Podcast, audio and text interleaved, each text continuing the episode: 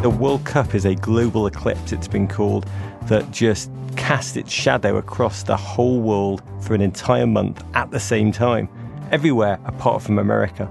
That's Roger Bennett. What's he do for a living? My wife asked me the same question. I sit in front of a television, watch a lot of football, and shout at that television, thinking it will impact events as they're unfurling thousands of miles from me. Bennett grew up in Liverpool but he's pretty American by now. In fact, he just became a citizen. I arrived here right before the 1994 World Cup. Ah, uh, you mark it by the World Cups then? Yeah, yes. my, my, whole life, they, they give me the spine of my whole. Whenever someone gives me a year, I immediately back it up to ah. the nearest World Cup, and I'm able to locate myself, my emotional memory, by that nearest World Cup. Bennett is co host of Men in Blazers, a podcast and TV enterprise devoted to the sport known as, well, it depends. Here's another Brit turned American, Stefan Szymański. Well, everybody in America calls it soccer, and a lot of people think that this is a word that comes from the United States, but actually it's an English word coined in the 1890s at Oxford University, and up until the 1970s it was a perfectly acceptable word. However, in recent years, Brits have decided that they think soccer's a terrible word and that you Americans should stop using it and start calling it football instead. And that's completely absurd. Okay, back to Roger Bennett. He's also the host of a new podcast about the 1998 U.S. men's national team. One minute they thought they were going to win the World Cup, the next minute they were humiliated. This new podcast about the old team is called American Fiasco. But even Roger Bennett, a soccer savant, couldn't have known how well that title would fit this year's U.S. team. For the first time since 1986, this year's team failed to qualify for the World Cup finals. This did not go over well in the American soccer community. This is an utter embarrassment. In its final qualifier, the U.S. needed only a tie. With the amount of money that is in Major League Soccer and in the sport, you can't get a draw, a tie? Needed a tie against Trinidad and Tobago. The big takeaway is we should stop playing two countries at the same time. Never again should we play Trinidad and Tobago. One at a time. Let's take baby steps. Bennett's kidding, of course. Trinidad and Tobago really is one country whose population is about one sixth of New Jersey's. So, yes, this was another American fiasco, though it may be even worse for the American broadcaster that's carrying this year's World Cup. Yes, there are plenty of people in the US who will be rooting for France and Mexico, Brazil and Germany, even first time qualifiers Panama and Iceland. But Fox Sports, without an American team to show during the month long tournament, has had to figure out a clever way to attract a domestic audience to tune in to foreign teams. So they unleashed a marketing campaign with 23andMe called Root for Your Roots. That said, even if you're an American with little interest in soccer, there are so many reasons to catch World Cup fever this year. And we'll ask some economists why.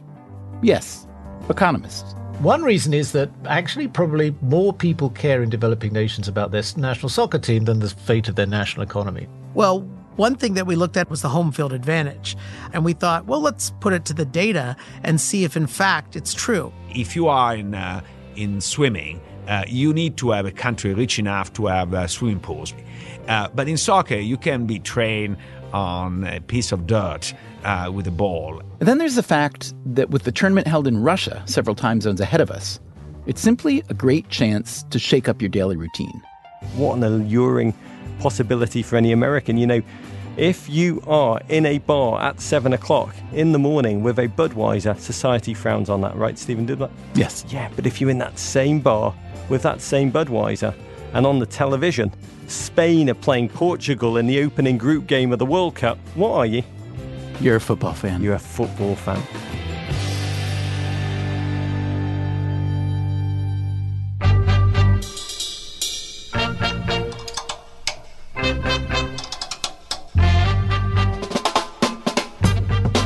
From WNYC Studios, this is Freakonomics Radio, the podcast that explores the hidden side of everything. Here's your host, Stephen Dubner. Every four years, soccer teams from across the globe gather to compete for the sport's biggest trophy, the World Cup. Historically, the Americans have been brilliant, winning three of the past seven World Cups, never finishing worse than third.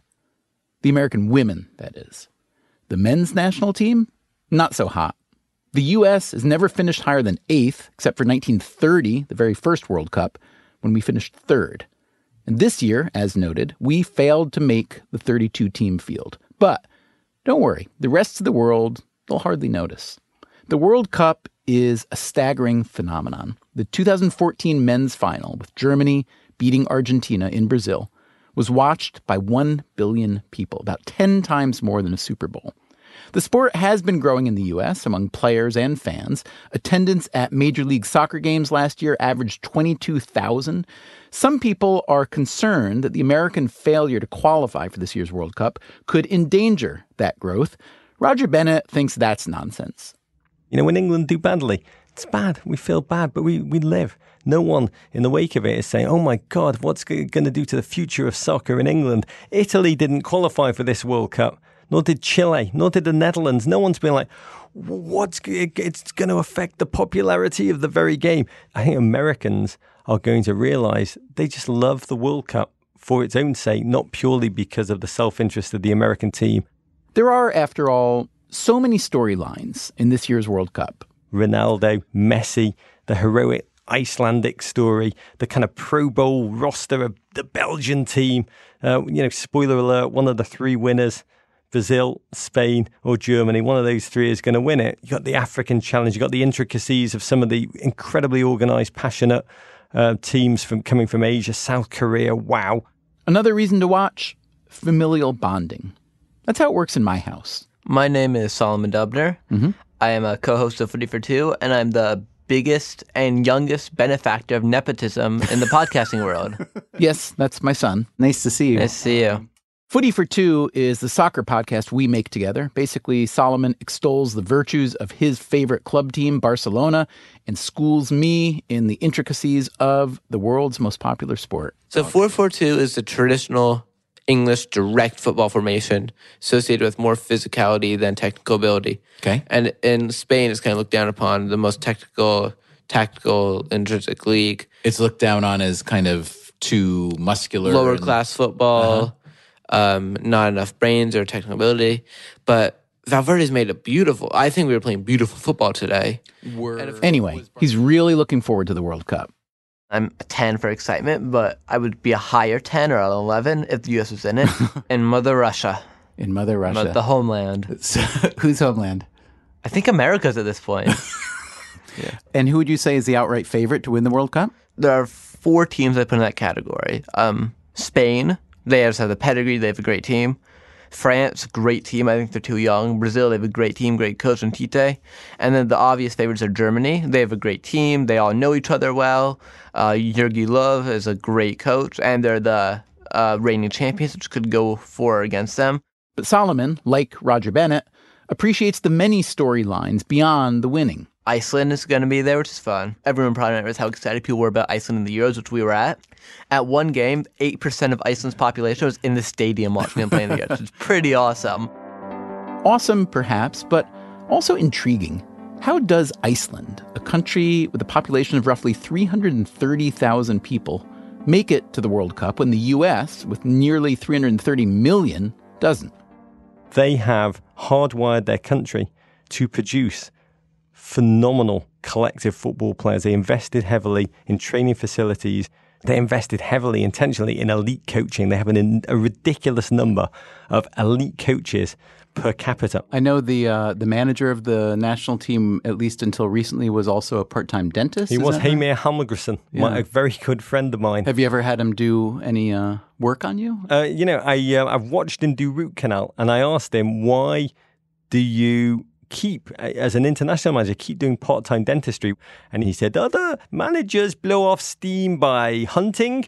Other guys gamble. He said i do root canals like i was a moron. So, Iceland's presence in the World Cup can be explained by shrewd investment in coaching and shrewd steam blowing by its manager. But could it also be explained by economic theory? Stefan Szymański is one of many economists around the world who study soccer. He's co author of the excellent 2009 book Soccernomics, nice title there, friendo, which has been updated for this World Cup, as well as a new ebook called It's Football, Not Soccer, and vice versa. I understand you used to write about things like the cost of garbage collection and labor market hierarchies. Um, why'd you stop that, and how do you get away with this? Nobody read my papers on garbage collection, as wonderful as they were, and uh, everybody seems interested in any old garbage I write about soccer. One of Szymański's recent papers is called Convergence versus the Middle Income Trap The Case of Global Soccer. So, convergence is the idea that poorer countries will end up catching up economically with richer countries simply because they offer, in a sense, better investment opportunities. So that's an economic theory. What is the evidence that that theory is at least somewhat true? Well, there's good evidence at the level of, say, the United States itself. So there's been convergence amongst the states of the United States over more than 100 years. There's also good support for this amongst developed nations and the nations of the Far East. Where this falls down, though, has tended to be some of the poorer nations, particularly in Africa. And can you just give a sense of what sort of, I guess, magnitude of convergence or to what degree should convergence be complete? Well, um, a lot of countries start a very, very long way behind. So even China, with growth rates of 10% plus for 20 plus years, they're still considerably poorer on a per capita basis than the United States. So this is a sort of process that we're talking about over decades and possibly centuries rather than in terms of, you know, uh, 10 years or so. And you argued that the sector in which convergence between nations seems very, very, very strong is manufacturing, yes? Right. And one reason for that might be that manufacturing is something that is easily copied and transferred across the world. And often you can buy the equipment and machinery that you need to make it happen. Whereas some of the more intangible things about education and uh, social structures, those things are harder to copy and um, take much longer to catch up with. And what does all this have to do with or have in common with soccer? Well, most studies of convergence are about GDP per capita, so income. And that's one of the few statistics for which we have figures for every country in the world going back many decades. And to study convergence, you need many decades of data. What other statistics do we have that would uh, we'd similarly have for all nations in the world? Well, probably the results of international soccer games is the only other thing for which we have complete records going back 60, 70 years. And so, talk about looking at historic GDP data and historical soccer data through the lens of convergence. And what did the results tell you? Well, first thing to say about comparing soccer data with GDP data is soccer data is way better. It's far more reliable. so we know who won the game, and there's no real argument about that. Whereas GDP, boy, you know, even for developed nations, there's always some margin of error. But what we found when we looked for convergence in the soccer data was something that has never really been found in the GDP data, which is something called unconditional convergence, which is just to say, it's very clear in the data that the countries with the worst results are getting better, are catching up with the countries with the better results. And that's regardless of any other factors at all. That's that's not something you find with GDP. So you're saying it's easier to catch up in soccer than in your economy. Why is that? One reason is that actually probably more people care in developing nations about their national soccer team than the fate of their national economy. That's uh-huh. important. Uh-huh. How can that be? I mean, really? Well, the, the, the, the soccer team is something concrete and real, and it's there on your TV, you're watching it, whereas the national economy is a sort of abstract concept. Does anybody come home saying, oh, I did a great job for the national economy today? I feel really good about that. No, but you do come home saying, I don't have enough money to pay my light bill right? So Right, but that then depends on the nature of the economic structure and the nature of the economic relationships. So I think many of these underlying economic conditions have a significant impact on whether you can get goods and services, and most of that is not really relevant to the development of the national soccer team. The the players play, you see who the good ones are, they immediately you don't get an example where the president of the country pays a bribe so that his son can play on the national soccer team. That's that's not the sort of thing that's going to work, right? And how does that contribute to soccer being easier to improve? So I think people are focused, and if the team does well, they they know who's responsible for that. And likewise, when you do badly, I think it's difficult to conceal the fact. And there's you know action must be taken, heads must roll. So there's a natural process of weeding out poor performance and um, encouraging good performance. If you want to build a, a soccer team that's going to be internationally competitive you need to find the finest players in your country. And that's a process of selection that is not quite so trivial, I think. And if you want to, uh, some examples of countries where that's turned out to prove really challenging, if not impossible, think of India and China. You know, I want to ask you India and China have a combined population of, I guess, about 2.7 billion. Neither of them are in this World Cup. China has qualified, I think, for exactly one World Cup in its history. India has never played in one, and yet they have more people in their countries than the rest of the 32 qualifying teams combined by more than a billion. So, so turns out that having the raw materials is not as simple as it sounds, right? It's certainly true that nations that are more populous tend to win more games than nations that are less populous. But clearly, translating that potential into competitive teams is actually a little bit more challenging than one might think. All right. So you've found that convergence is happening in soccer, perhaps more robustly than in national economies. So, how, if at all, will this inform the way you watch the World Cup and perhaps should inform the way the rest of us watch it? Well, one of the things I think is firstly, take account of the economic characteristics of the nations that are competing. Those disparities matter, and that has an effect on what the likely outcomes will be. But then also think about um, who's getting better and uh, who the dark horses might be. So, for example, one team I think a lot of us are now looking at this summer is Egypt, which is, again, not a team that has traditionally done that well, uh, obviously an African nation as well. Um, but they look like they are producing quite a lot of good players. Um, but uh, I think uh, we'll see some interesting teams like that come through and perhaps produce some surprising results. International soccer is historically full of surprising results, including the very site of the World Cup and how the site is chosen by FIFA, the sport's international governing body. The 2022 tournament, for example, will be held in Qatar, a tiny country with a nominal soccer presence and a summer climate so inhospitable that the tournament had to be shifted to wintertime, which will disrupt league calendars around the world. Very curious. What about this year's site, Russia? It is not on the list of most brotherly nations these days. How did it get the World Cup? Well, I'd like to tell you a lot in great detail about this, but the computers on which all the records of their bid were stored were mysteriously lost by the Russians when FIFA conducted an investigation into alleged corruption surrounding the bids. And Russia was one of the few countries acquitted of any corruption, largely because all the evidence had been destroyed.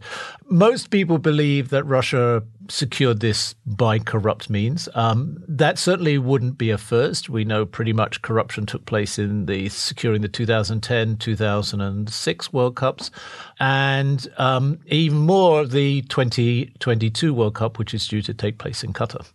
FIFA is infamous for cronyism and corruption on a grand scale. Occasionally, this leads to repercussions. Charges and arrest of FIFA officials. 14 people, including high ranking officials, leaders of regional bodies. In total, 47 different counts that include racketeering and money laundering. And the New York uh, News Conference suggested this has been going on for two decades. In there are many forms of corruption which operate operate in FIFA, but in terms of securing the World Cup, usually it seems to have been a matter of money in envelopes at meetings with representatives of small federations. Remember, the Federation of St. Kitts and Nevis has one vote in the FIFA Congress, just like the United States or uh, Germany, and hence there are lots of small countries with a lot of power and seemingly people who are um, uh, less than scrupulous with um,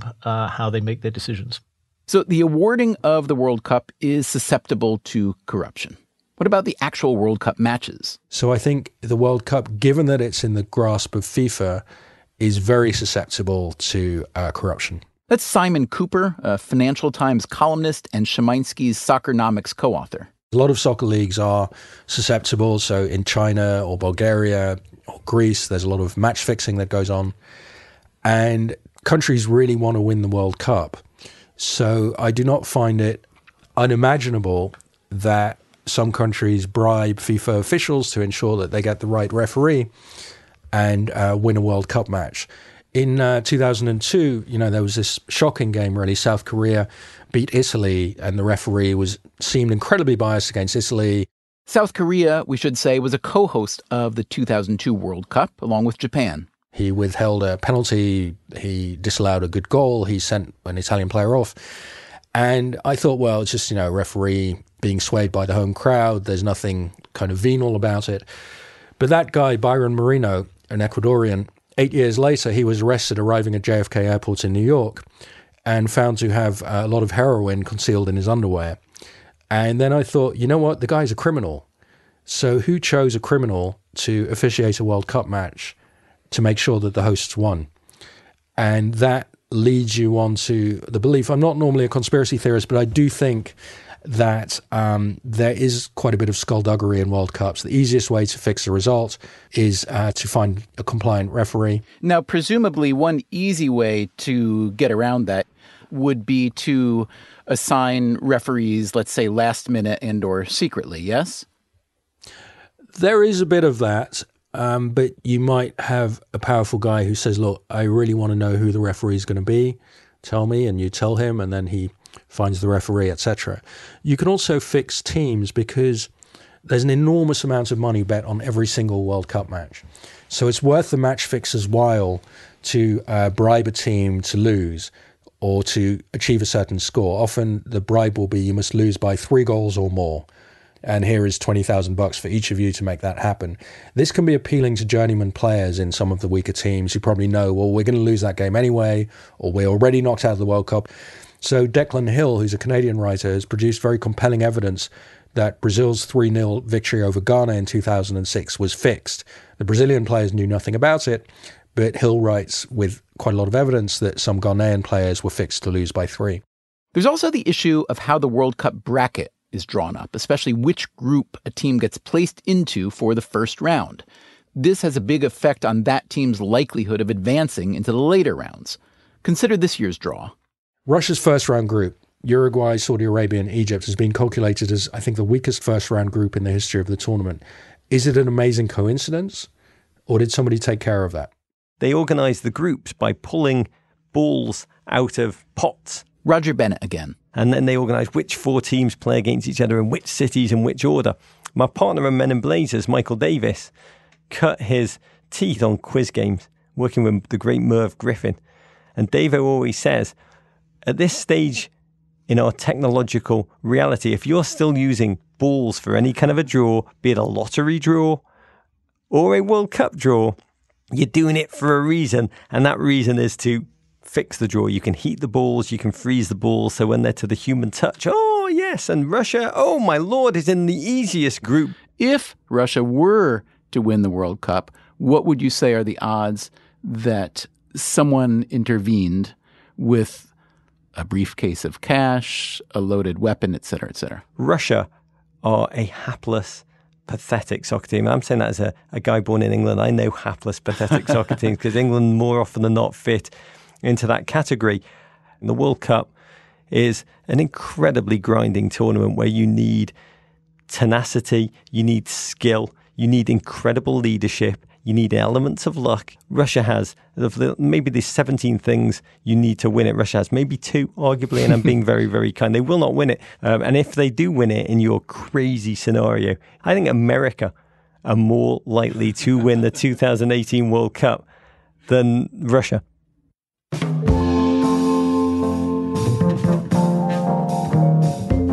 Coming up after the break, the real explanation for home field advantage. So I don't think it's the whole thing, but I think it's the largest part. What makes the game's greatest player so great? You have no idea which of these five options I'm going to choose. And the geopolitics of a World Cup in Russia. You know, part of me is surprised that the world is not talking about boycotting the whole event.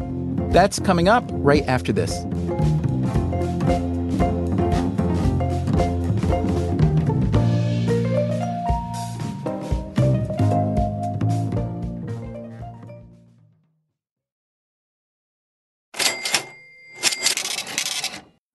Zingales is a professor of finance at the University of Chicago. Among his specialties, the effect of corruption and cronyism on the economy. He's also a soccer fan, has been since he was a kid. In fact, uh, I cried when my favorite team lost uh, a derby, and my mother banned me to watch soccer for a year as a punishment. for Zingales, one appeal of the sport is how egalitarian it is. If you are in uh, in swimming, uh, you need to have a country rich enough to have uh, swimming pools because otherwise you can't really compete effectively. Uh, but in soccer, you can be trained on a piece of dirt uh, with a ball and, and still being a Maradona. And you see that countries like Cameroon or Nigeria, they're certainly not uh, rich by any standard, but they have phenomenal soccer teams. We asked Zingales for his view on host country Russia's weak first round opposition in this year's World Cup if there are rules that allow the hosting team to choose uh, his opponents, uh, that's fine as long as they're transparent. But uh, if they are done by the people inside the organization, uh, it's not fine, and it set up a tone at the top uh, that reverberate down the line. And I think that uh, this is the problem with the soccer organization, in my view.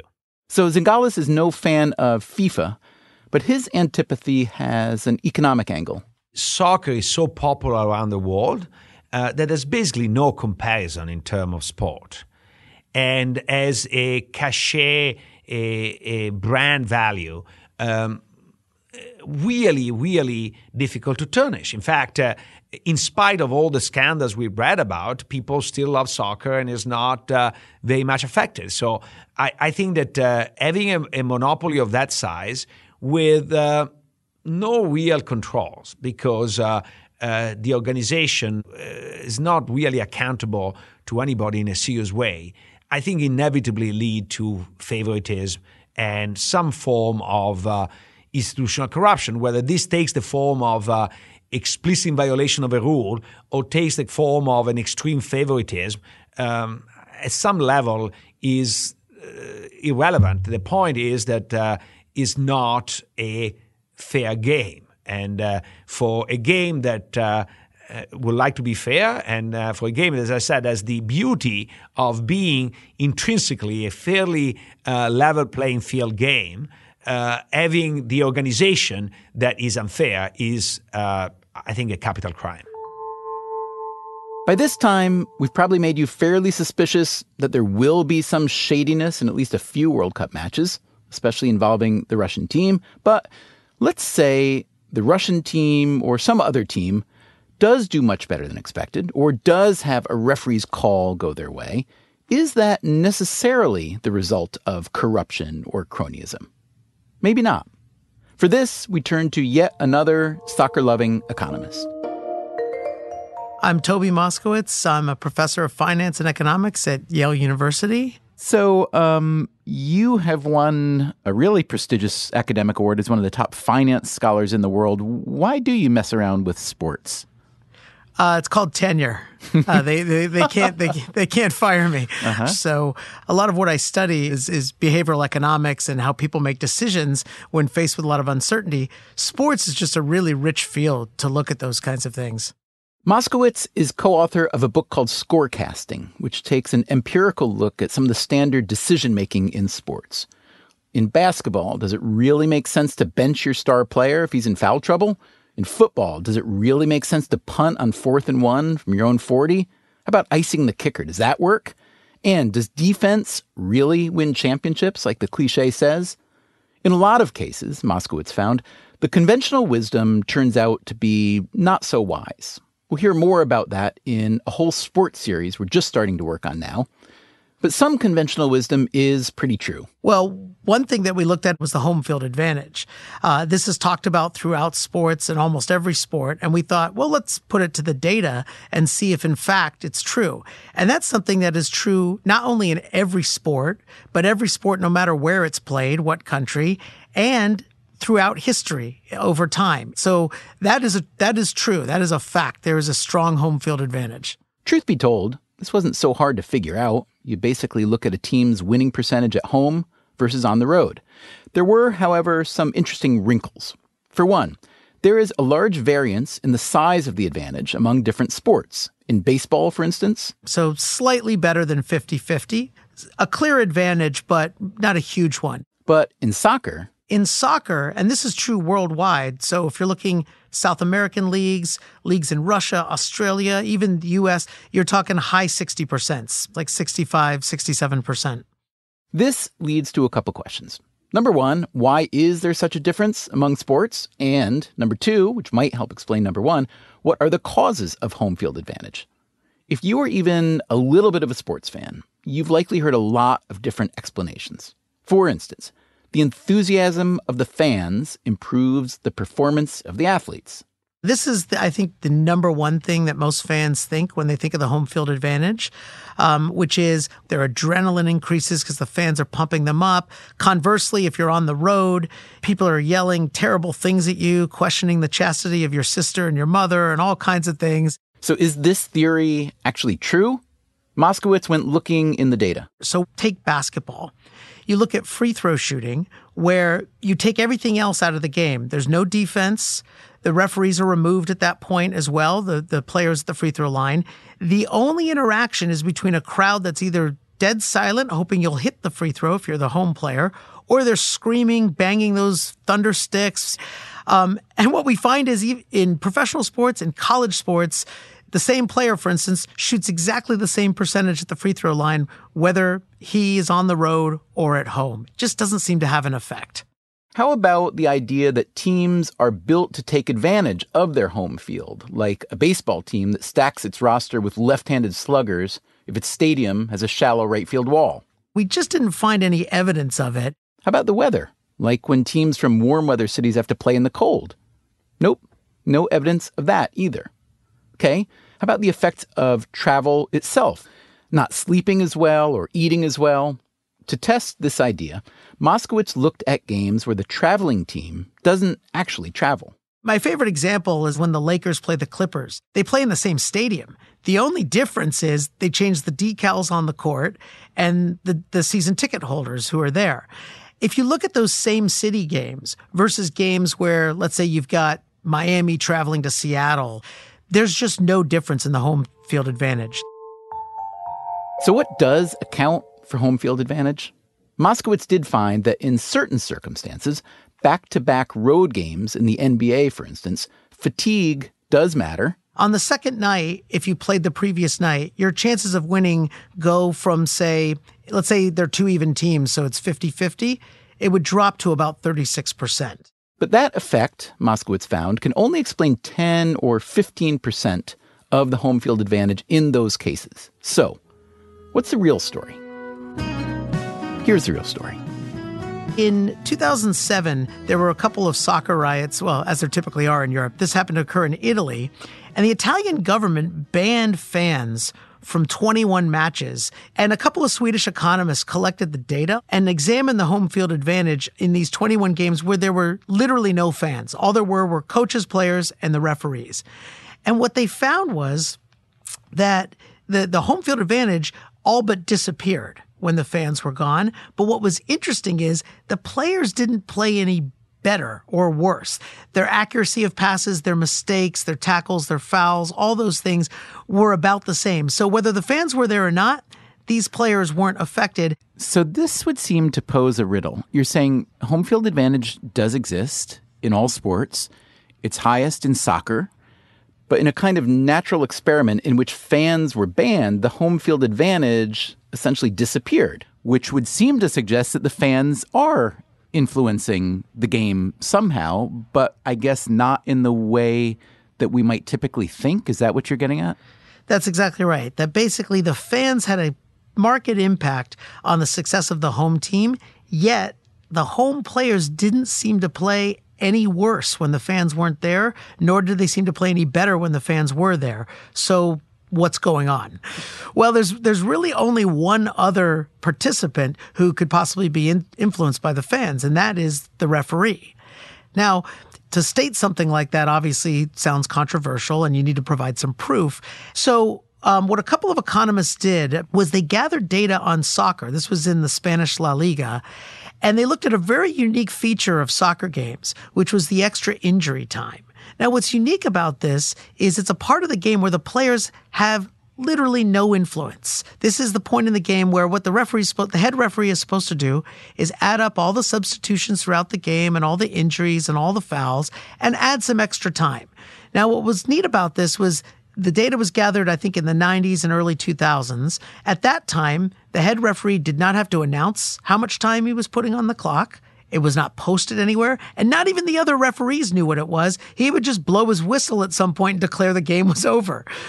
And what was really interesting is if the home team was behind by one goal, the amount of extra injury time the head referee added was more than twice as large wow. as when the home team was ahead by a goal. And you can see what might be going on here, which is they're shortening the game to preserve the win for the home team, or they're lengthening it to give the home team a better chance to tie.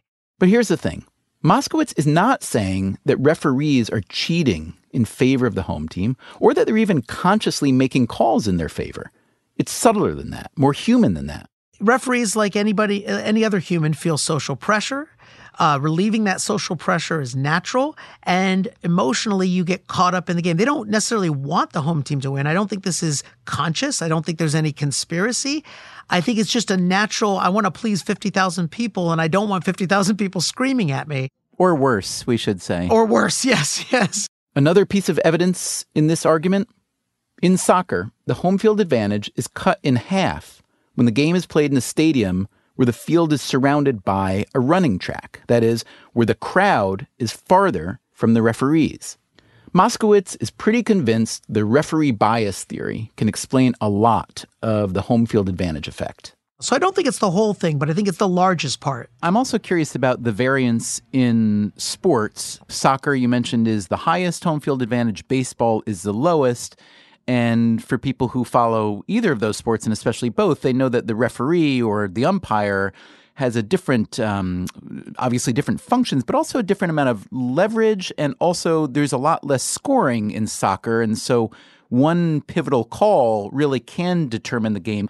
Absolutely. And in soccer, there's so little scoring that a penalty kick, throwing a player off, any sort of free kick can have a huge impact on the game and can tilt the odds very significantly in favor of um, the home team. Whereas, take the other end of the spectrum, baseball. You know, quite honestly, most calls in baseball aren't that close. So, you're telling us that fans don't influence the outcome of, of a game in the way that we think. That is, they're not influencing the players, but you're also telling us that fans do influence the outcome of the game by influencing referees. So, bottom line is really the same, isn't it? Which is that fans should be as loud and obnoxious and maybe as threatening as possible, right? There's a little bit of that. I, I, I, hesitate to say that because I know I'm going to. I mean, I'm not, not asking like you to personally condone violence, but I mean, the no. data are the data, yes? Well, I think there's no question that uh, you're right. The data is the data. That you know, on a close call, if fans yell and and yell loudly, it does tend to influence the referee's perception.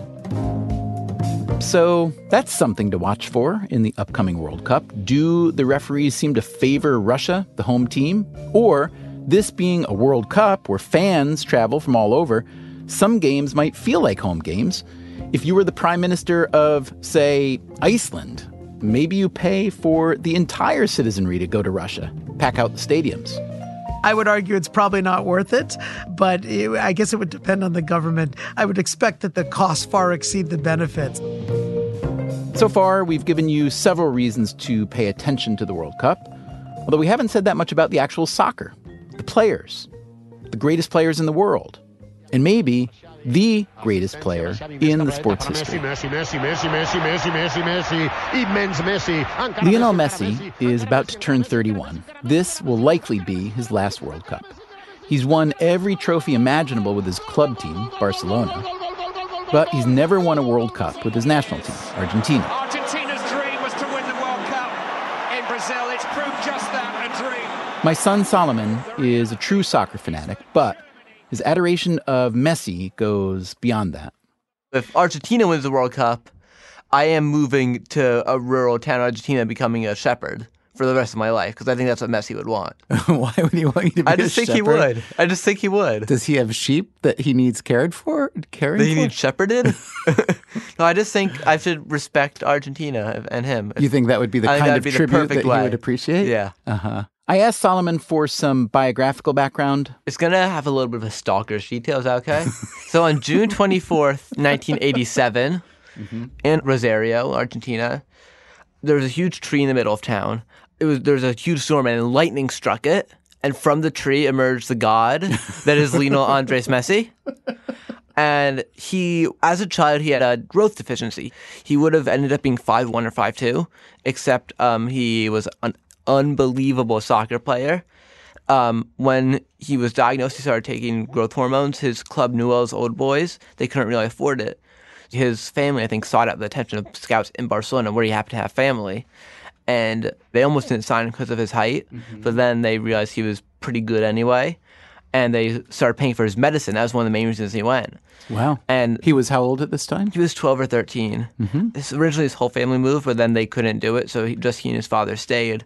And he grew up in La Masia. La Masia is Is the. uh, Barcelona famed youth academy. so it's an academy where you obviously. You live right by the Camp Nou, the stadium. You can see it out your window. Wow. Um, La Masia, I think, means farmhouse, is what I want to say. And it's, it's in an old farmhouse. So it's where Barcelona raises the next generation of football warriors. Do you go to school as well? You do.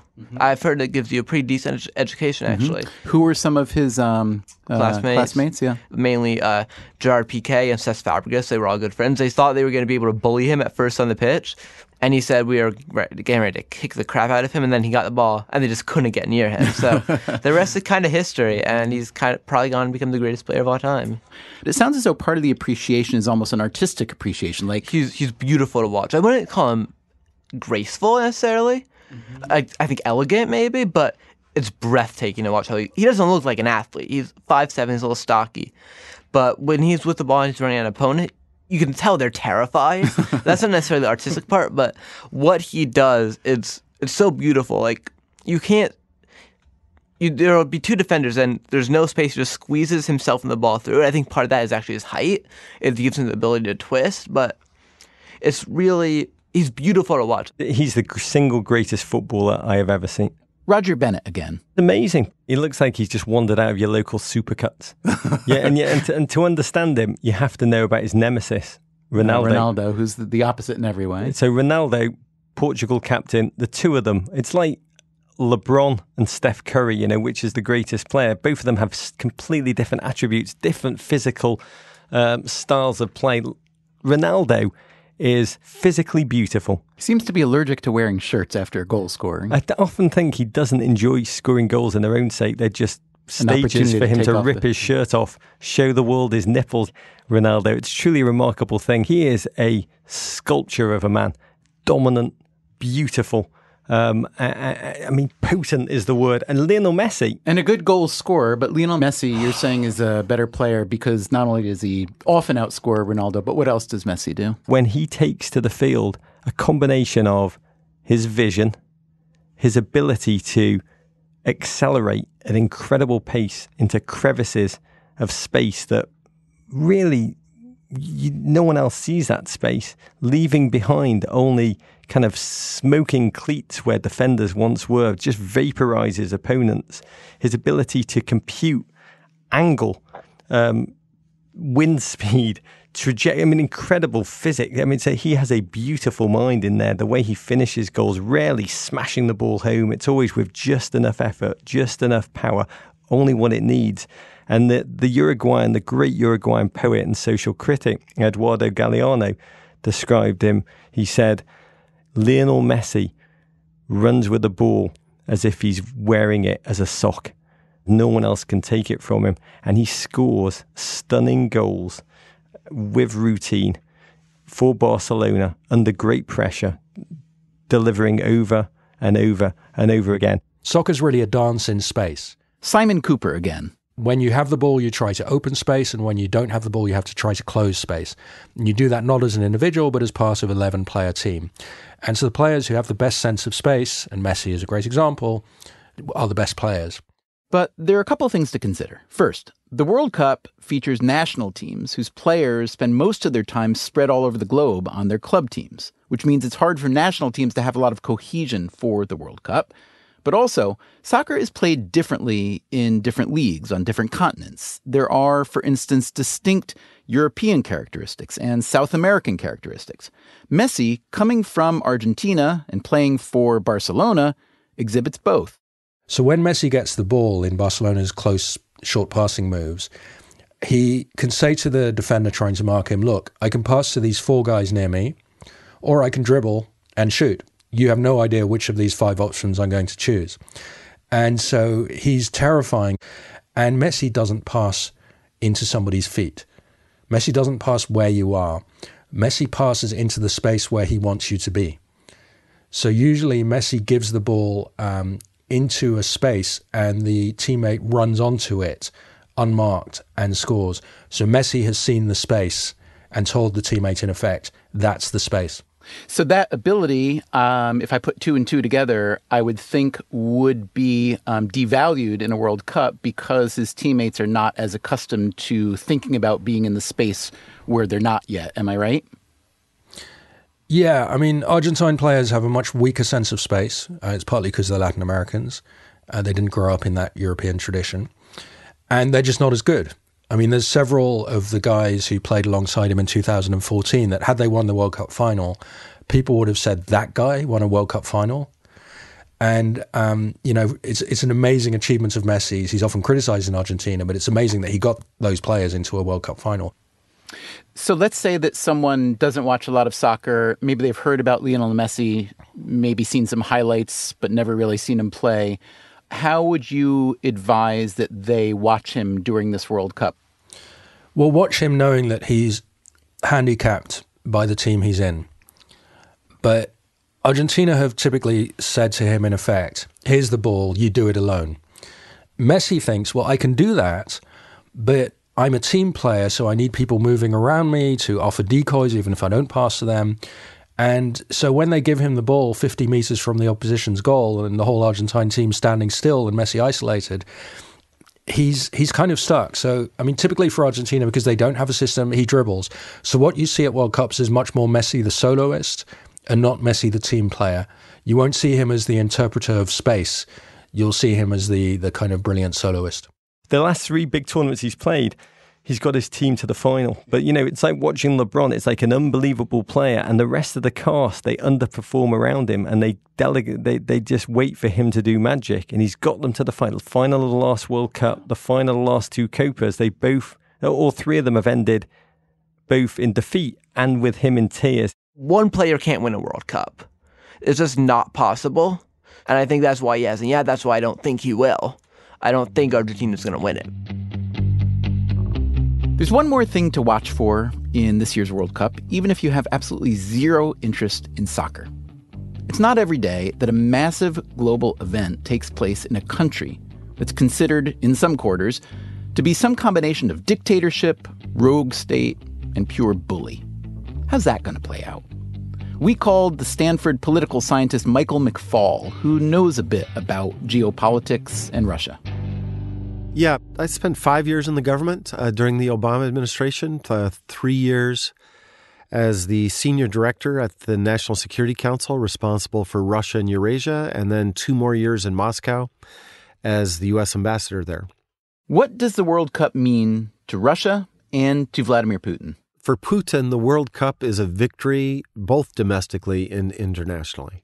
Uh, on the one hand, that he is delivering this fantastic sporting event to his citizens, that is a great achievement, and he will be loved for it.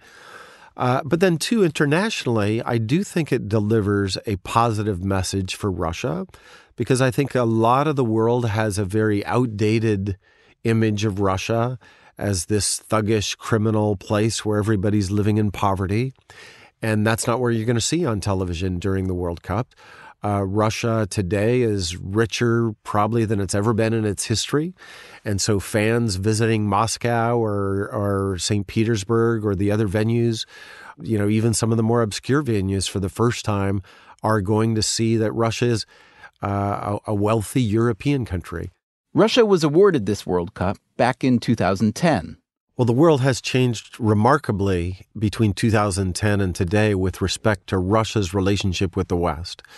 Um, starting with Ukraine annexation of, of Crimea, then bolstering a, a, dictator like Mr. Assad in Syria, where you know uh, countless tens of thousands have been killed and millions displaced, and then meddling in the U.S. election, and now uh, you know alleged assassination attempts in, in the UK. So I think the the context has changed dramatically, and I think the challenge there for for the Western and I would say the global community is how do you show up and participate in a sporting event that everybody loves, including me, by the way. Like we all want to see the World Cup succeed, uh, but without somehow giving uh, legitimacy to many of those things that I just described in terms of Putin's foreign policy behavior.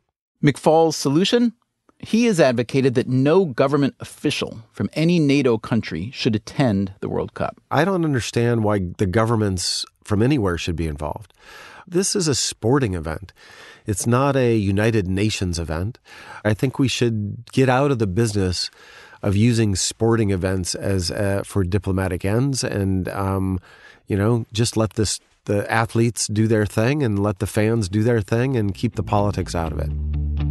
Some countries, including England and Iceland, have decided to not send delegations. You know, part of me is surprised that the world is not talking about boycotting the whole event. Roger Bennett again from Men in Blazers. Because ultimately, the World Cup's got a, a dreadful history, Stephen, a dreadful history of prostituting itself to the propaganda uh, desires of awful dictators. Going back to Mussolini in the 1930s, the Argentinian military junta in 1978, a devastating, dark moment for anyone that cares about democracy, justice, human rights. Russia is a rogue state and the world is going to go there for an entire month with Vladimir Putin presiding over it. Bennett recently had the Russian chess champion Garry Kasparov on his show. Yeah, huge Russian football fan and political dissident. And Bennett said to Kasparov, I was like, what are you, you know, you, you are an activist. You are speaking out. What, what do you want us to do? And he said, I would never tell anyone to boycott the World Cup. You cannot boycott the World Cup. There is a massive chance that this could be a World Cup of great cacophony. You know, these the, these stadia have been over four time zones. Many of them have been flung together at the last major tournament, uh, the Euros. The Russian fans, a plague of far right n- Nazi um, infused, UFC trained f- uh, football hooligans. I mean, I come from a, a nation that's provided the gold standard of football hooligans. These Russians are next level football hooligans. They ran through English fans with uh, with hammers and GoPros. They filmed everything and they devastated. I mean, they maimed uh, and absolutely destroyed an entire town uh, over a period of 24 hours. Putin's response to that has been to bring in platoons of Cossacks on horsebacks with whips um, and have them police the stadia. Cossacks, you've got your hooligans, you've got your stadiums that are unready, you've got your English fans descending for which they've built Soviet style enormous uh, drunk tanks. Uh, they've legalized heroin and cocaine around the uh, the stadia, and you've got Cossacks with whips on horseback. What could could possibly what go could wrong? possibly go wrong, But it's, remar- it's remarkable, though. You're saying that Kasparov says essentially that I'm sorry for all that um, misery, for all those malign intentions, etc. Football is just too intoxicatingly attractive to actually shut it down. What does that say? I mean, it's, to me, it says more about football than it does about geopolitics in a strange way. Uh, I'm not arguing with him. Yeah. I'm not arguing with. Don't take away my World Cup, Garry Kasparov. And thus are the complicated, conflicted, miserable, jubilant, ethereal, and occasionally primal emotions that accompany the world's most worldly sport. May you watch it in good health.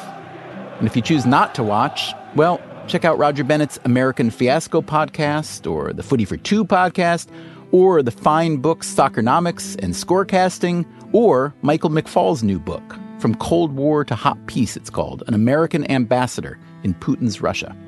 Or, how about this option? You can start making plans to attend the 2026 World Cup in America. That's right. It has just been announced that a joint bid by the US, Canada, and Mexico has been selected by FIFA for the 2026 World Cup, with 60 of the 80 matches to be played here in America. Anyone need a floor to sleep on in New York? Give me a shout. Coming up next time on Freakonomics Radio, is innovation overrated? Should we be spending more time and more money on maintenance? People always think more about how new ground can be broken than they think about how existing institutions can be sustained or existing facilities can be maintained. In praise of maintenance, that's next time on Freakonomics Radio.